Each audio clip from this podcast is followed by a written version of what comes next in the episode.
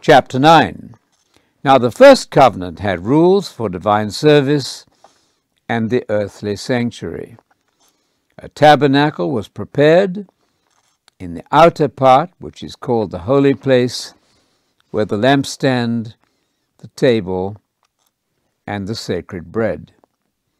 Behind the second veil, there was a tabernacle, which is called the Holy of Holies, which had a golden altar of incense and the Ark of the Covenant overlaid on all sides with gold.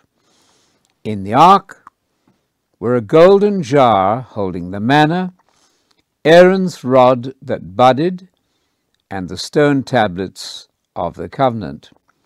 Above the ark were the cherubim of glory overshadowing the mercy seat. But of these things we cannot now speak in detail.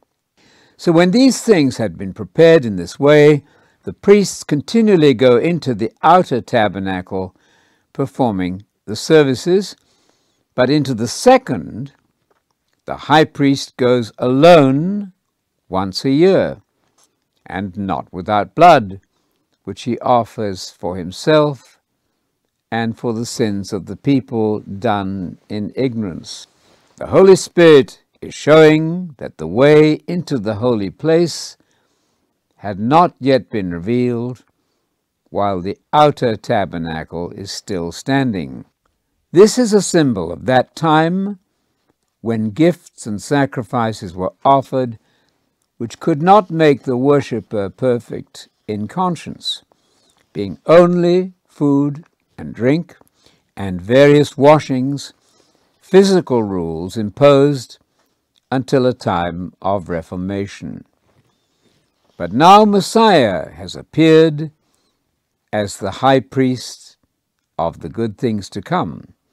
He entered through the greater and more perfect tabernacle, not made with hands, that's to say, not of this present creation. And he entered once for all into the holy place, not through the blood of goats and calves, but through his own blood, and so he secured the redemption of the age to come. For if the blood of goats and bulls, and the ashes of a heifer, sprinkling those who have been defiled, consecrate for the purity of the body, how much more will the blood of Messiah, who through the Spirit of the age to come offered himself without defect to God, purify our consciences from dead works to serve the living God. For this reason, he is the mediator of a new covenant, so that those who have been called may receive the promise of the inheritance of the age to come, since a death has taken place for the redemption of the violations committed under the first covenant. For where there is a will, there must be proven the death of the one who made it. For a will is valid at death, and it is never in force while the one who made it lives. So even the first covenant was ratified with blood. For when every commandment had been spoken by Moses to all the people, according to the law, he took the blood of calves and goats with water and scarlet wool and hyssop, and sprinkled both the book itself and all the people, saying, This is the blood of the covenant which God commanded you. And in the same way he sprinkled both the tabernacle and all the vessels of ministry with the blood. According to the law, nearly everything is purified with blood, and without the shedding of blood, there is no forgiveness. It was necessary, therefore, for the sketches of the things in the heavens to be purified with these sacrifices, but the heavenly things themselves required better sacrifices than these.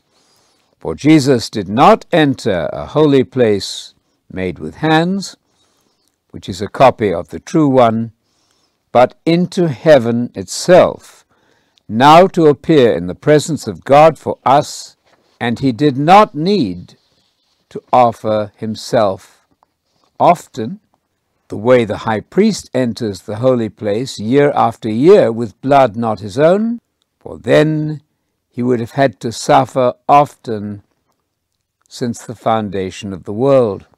But now, once at the consummation of the ages, he has been revealed to put away sin by the sacrifice of himself.